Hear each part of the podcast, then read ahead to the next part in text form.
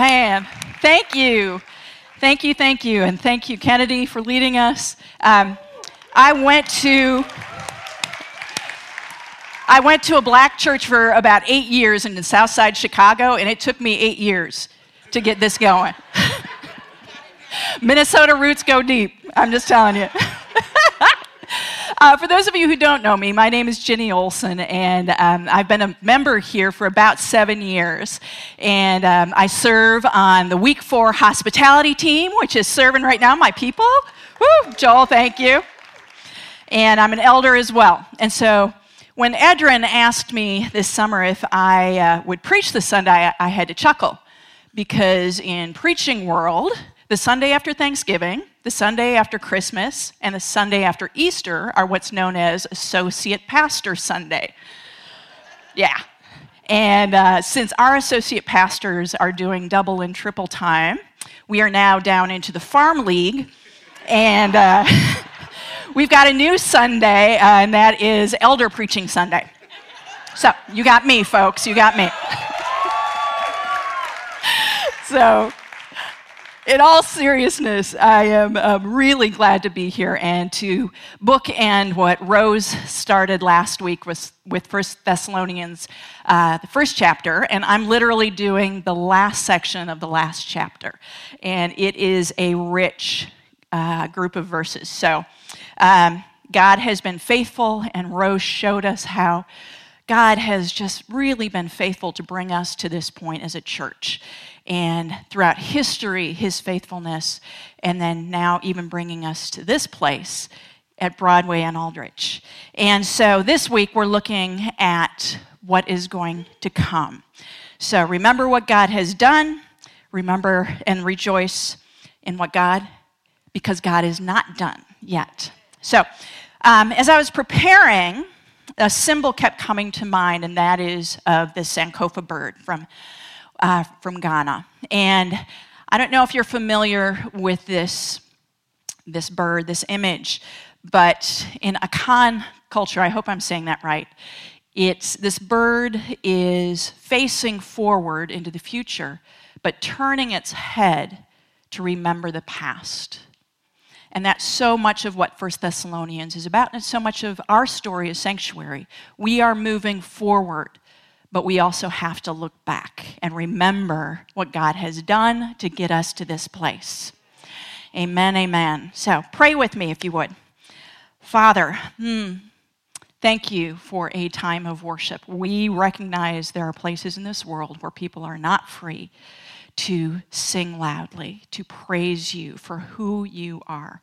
And so we are, we are, we think of them, we think of our brothers and sisters around the world, we pray for them, and we are thankful that you are here in our midst. So open up your word, teach us, God, in your name, amen. We've got a lot to learn from this First Thessalonians five. So if you have your Bible, open it up, because we're going to be dipping in and out of these verses. Um, This book, First Thessalonians, is the oldest of Paul's letters, very first one he wrote.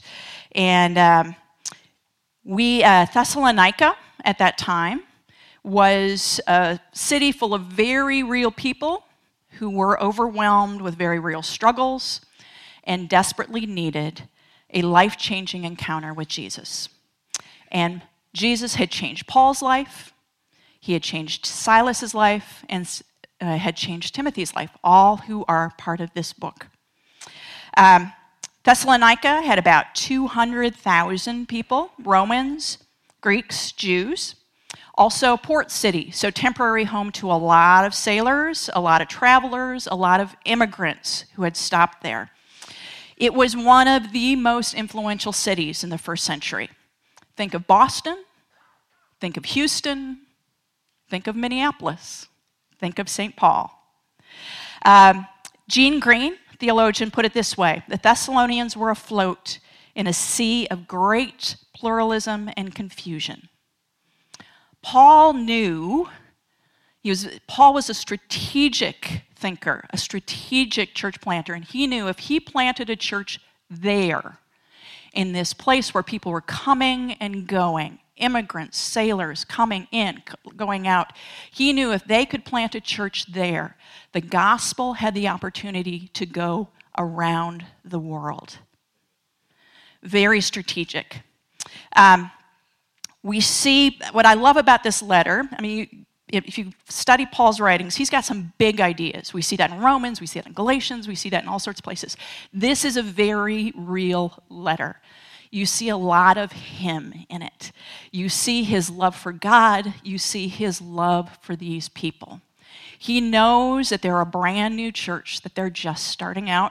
He knows that maybe their faith is a little fragile. And so you watch him as he comes alongside of him, and he exhorts them. And uh, the best definition I heard of the word exhortation is it's when somebody puts their arm around your shoulder and loves you and then kind of gives you a kick in the butt to get you moving forward. And that's what we see in this book is that Paul comes alongside, loves them, encourages them. Here is God's call on your life. And then we watch him kick in the butt a little bit going, come on, but keep pushing forward. Keep moving forward.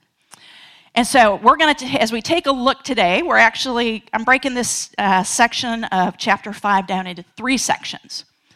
Three ships, leadership, fellowship, worship. We'll go old school on that. So well, let's start with leadership, reaching forward. First Thessalonians five, twelve and thirteen. I'm sorry, eleven through thirteen. Therefore, encourage one another and build each other up, just as in fact you're doing. Can you hear the exhortation? You're doing this, keep doing this. Now we ask you, brothers and sisters, to acknowledge those who work hard among you, who care for you in the Lord and who admonish you. Hold them in the highest regard and love because of their work, and live in peace with each other. And we're going to come back to that last sentence. But stepping into leadership, this first point, leadership. As we go through this, I want you to, I'm going to do some hand motions here. Leadership, you're going to go reaching forward. Leadership is a high call. Leadership comes with a lot of responsibilities. It's something where you reach forward into it. You step into it. And maybe that's stepping into leadership into royalhood, where you're caring for the shorties, the little ones. Or maybe it's stepping into mosaic. Or maybe we see leaders everywhere. We see leaders in the connection team. We see leaders in the hospitality team. We see leaders on the observation team. We see leaders everywhere, people in sanctuary who have stepped forward into those roles. It's important that we honor them. It's important that we treat them well. The thing with leadership is, it's like you have a target painted on you. And when you step into leadership, you get everything coming at you. So as a church, it's important that we periodically pause and say, let's honor those who have chosen to step into those roles, who have chosen to have a target painted on them and be criticized, critiqued, and rarely encouraged. And so we pause and say, okay, we want to thank you for that. We spent October thanking our pastoral staff. We're spending time today thanking some of our other staff. And so I'm going to call Mark Jensen and Amy up.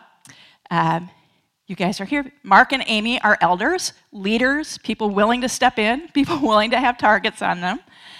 And if you would come on up, and we're going to honor some of our, the rest of our team here at Sanctuary.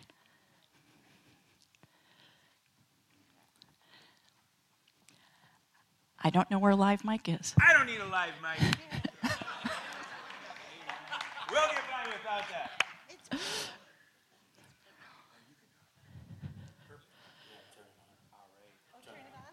There we go. You got to switch. All right. We Beautiful. are a couple, uh, several weeks ago, we took some time to honor our pastors. We've got some other leaders that we really appreciate here. And uh, we want to give a big shout out to them over the next couple of weeks. So, Amy. So I would like to ask Andrea, Peter, and Jeremy. Yes, you, Jeremy, in the corner. to come on up. Come on down.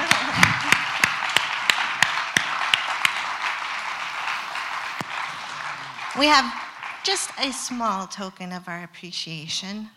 Um, but I really want to exhort you this morning. To pray for our pastors and staff.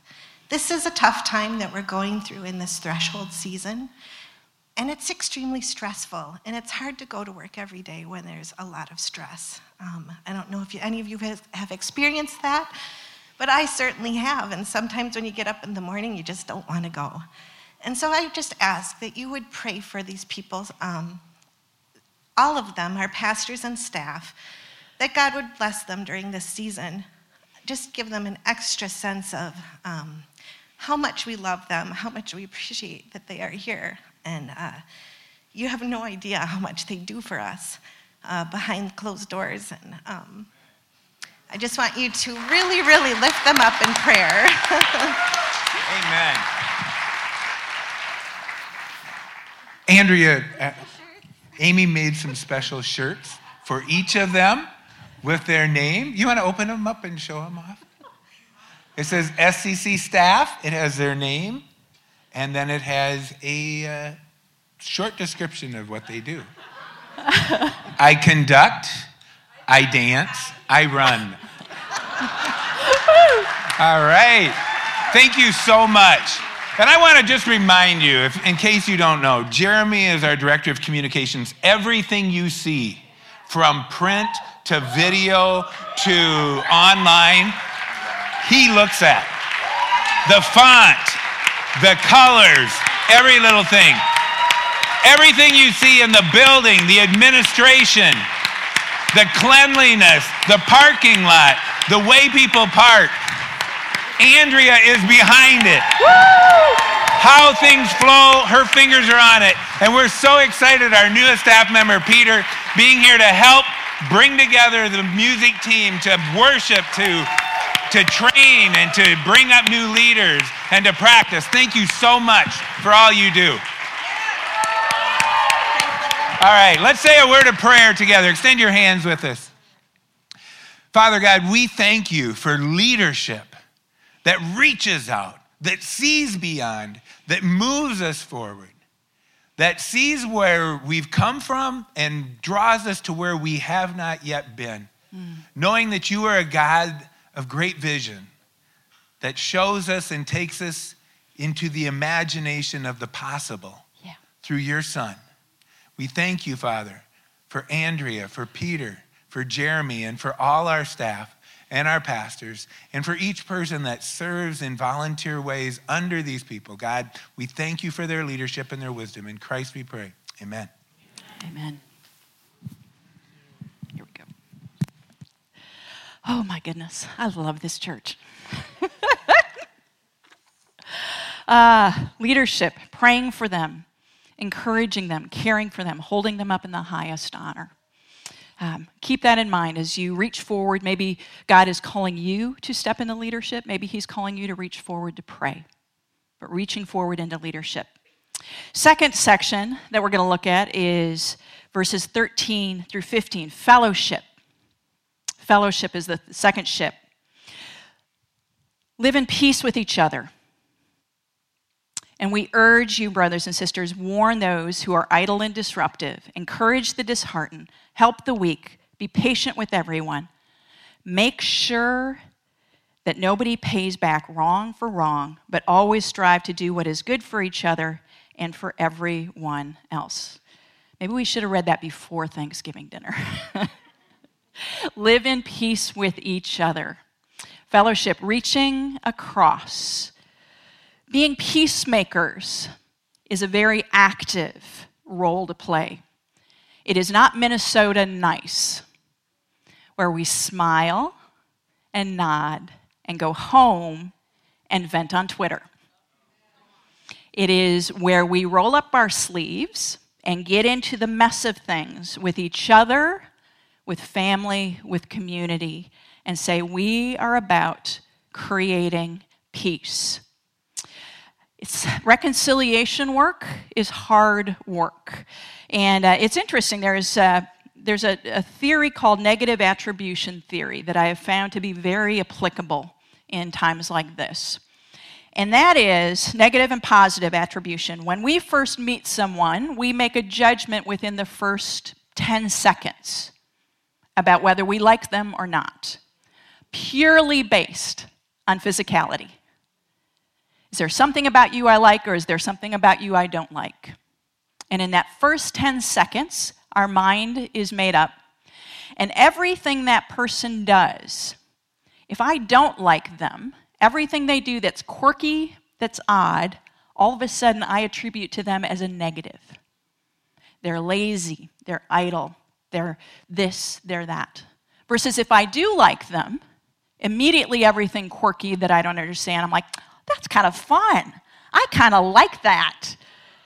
But here's what happens in this day and age, is we see each other and immediately we say negative, positive, like, dislike. Paul blows this up by saying live in peace with each other. Warn those who are idle and disruptive. Encourage the disheartened. He is saying do pastoral duties. We talked about leadership, but he is saying you also have work in the church as pastors. My mentor, Dave Busby, said, used to say the phrase, we are Jesus with skin on. Oftentimes to those who don't know Christ, we are the only Christ that they see. And so that means that we have to step in. We have to reach across. It is up to us to get out there. This summer, during Vacation Bible School, Uh, Vita Kent, Nicole Smith, and I walked around the neighborhood. As the little ones were in here doing V B S, we were walking around the neighborhood just praying, praying for our community. And uh, we were right back over there. I remember we had paused. And as we were talking, praying, this young man walked by, did the nod, kept walking. And he was probably ten steps down that street, and he turned around and came back. And he said, y'all with this church? Yeah, that's us. We're just out here praying. Would you pray for me? And he just crumpled down into a pile. And I just watched as Vita went over and Nicole, and they just prayed for this young man.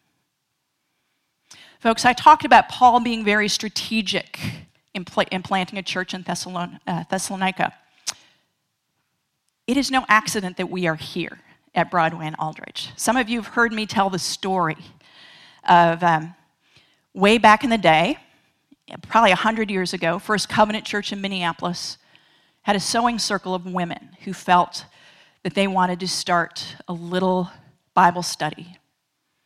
And so they started it across the street, down a couple blocks, and that little Bible study grew and grew and grew to become Broadway Covenant Church.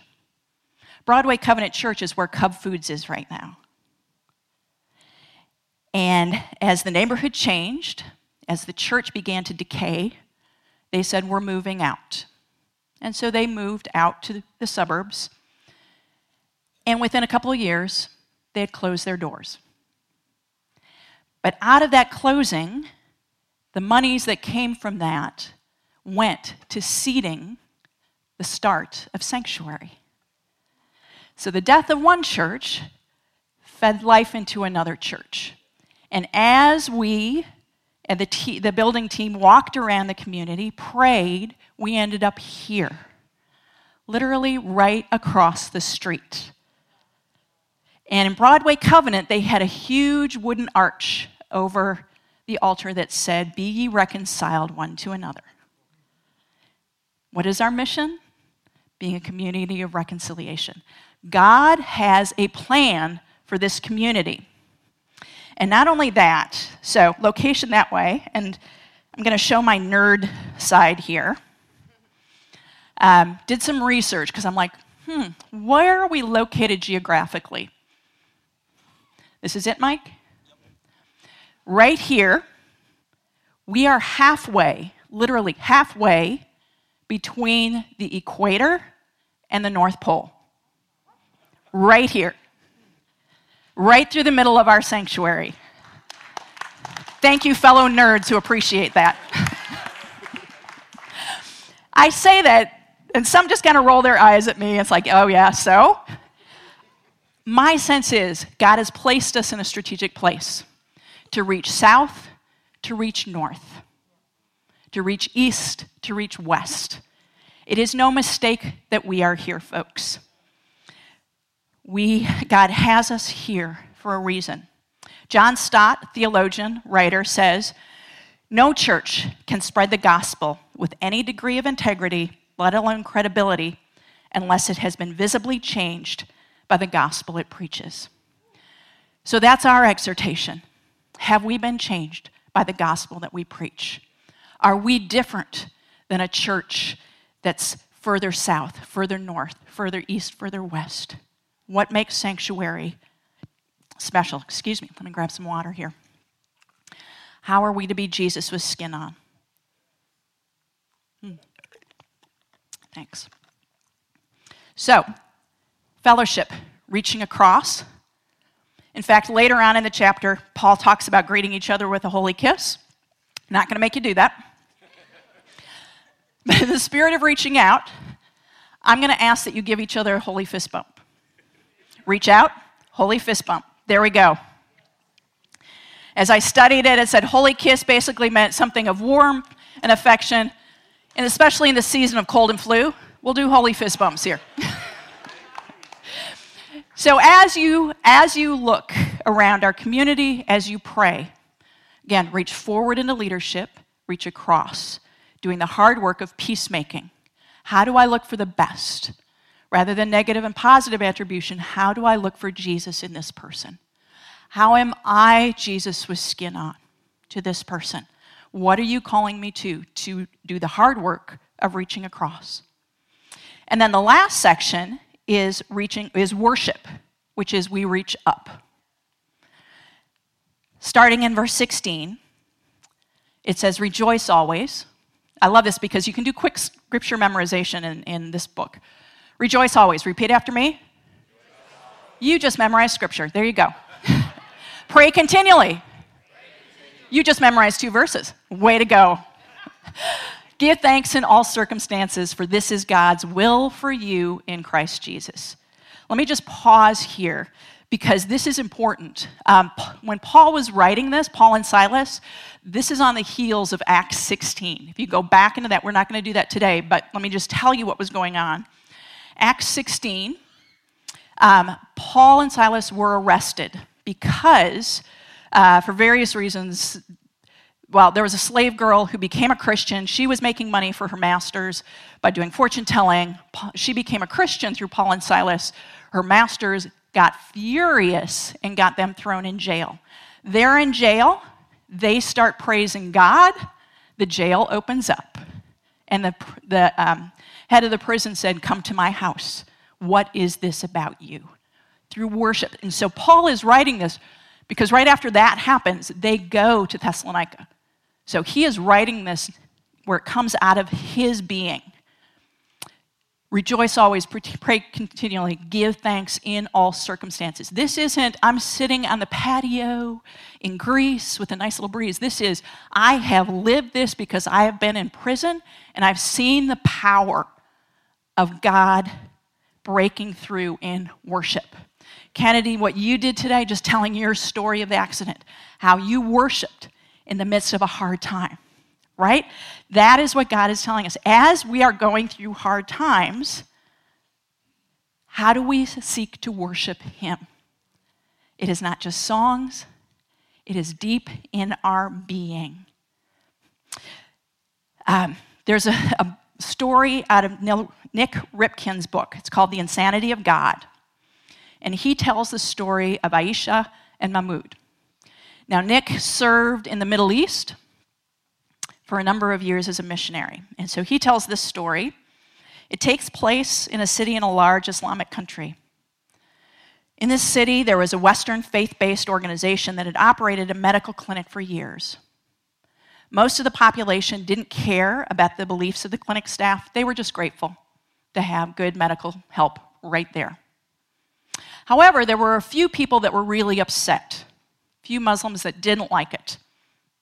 And uh, the most militant, the most outspoken, lived right across the front, uh, right across the street from the clinic, a few doors down from the local mosque. And Mahmoud would stand outside his door And as everybody was going uh, to service, he would start just saying things about the medical team. They're trying to poison you. They're trying to take your money. They're evil. He hated these Western medical missionaries. He felt like they were poisoning people with their lies. He would stir up the crowd and accuse them of all sorts of different kinds of evil. Now later, Mahmoud contracted inoperable cancer.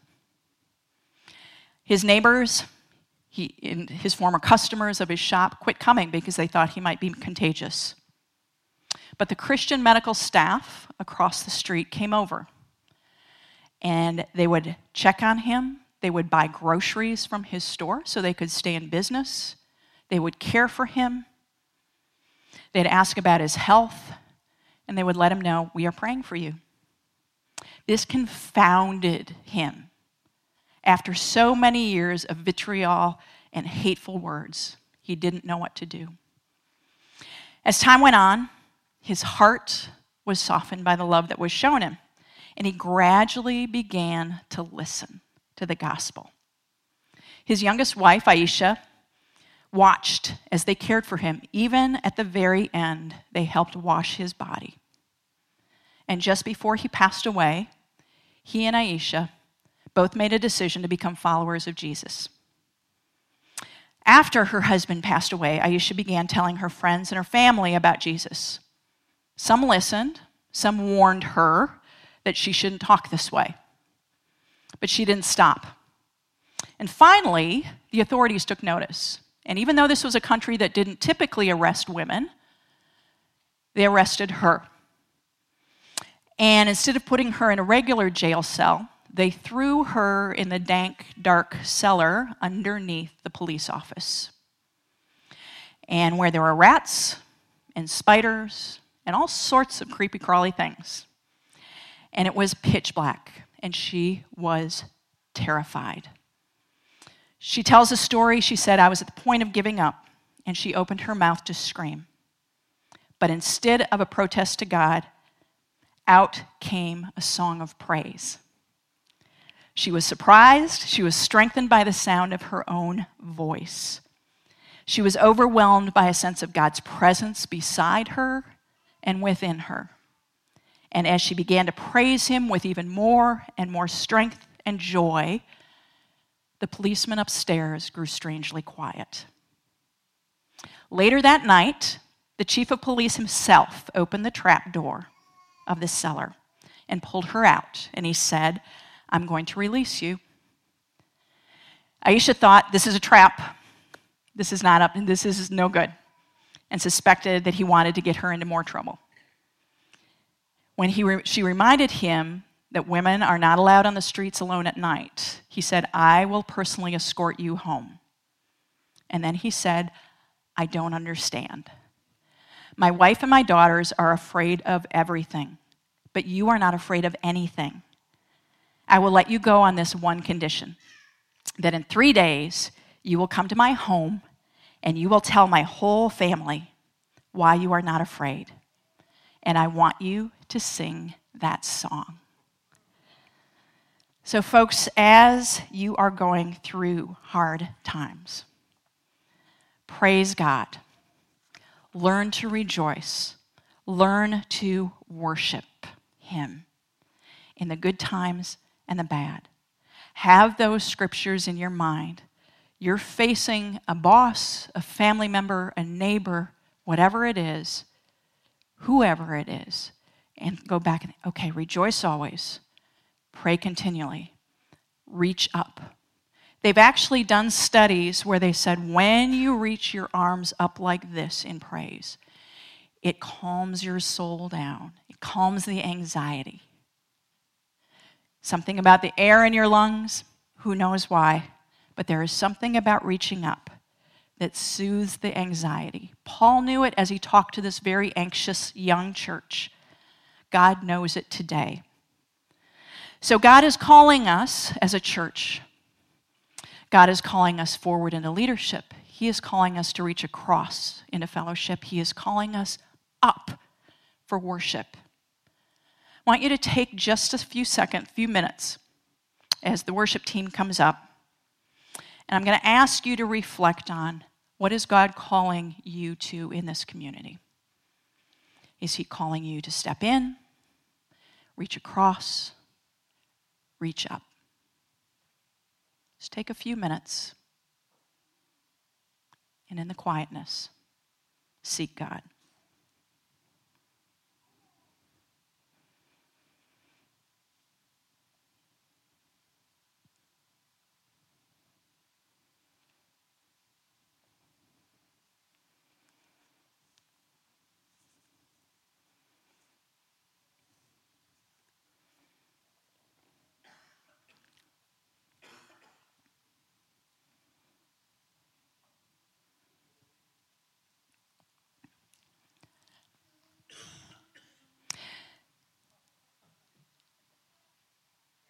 And as we draw the silence to a close, I just want to point out,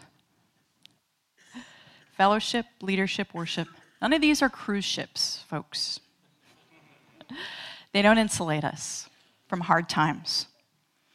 But they do give us the strength to pursue some amazing things that God has for our church here and for the church around the world. Amen.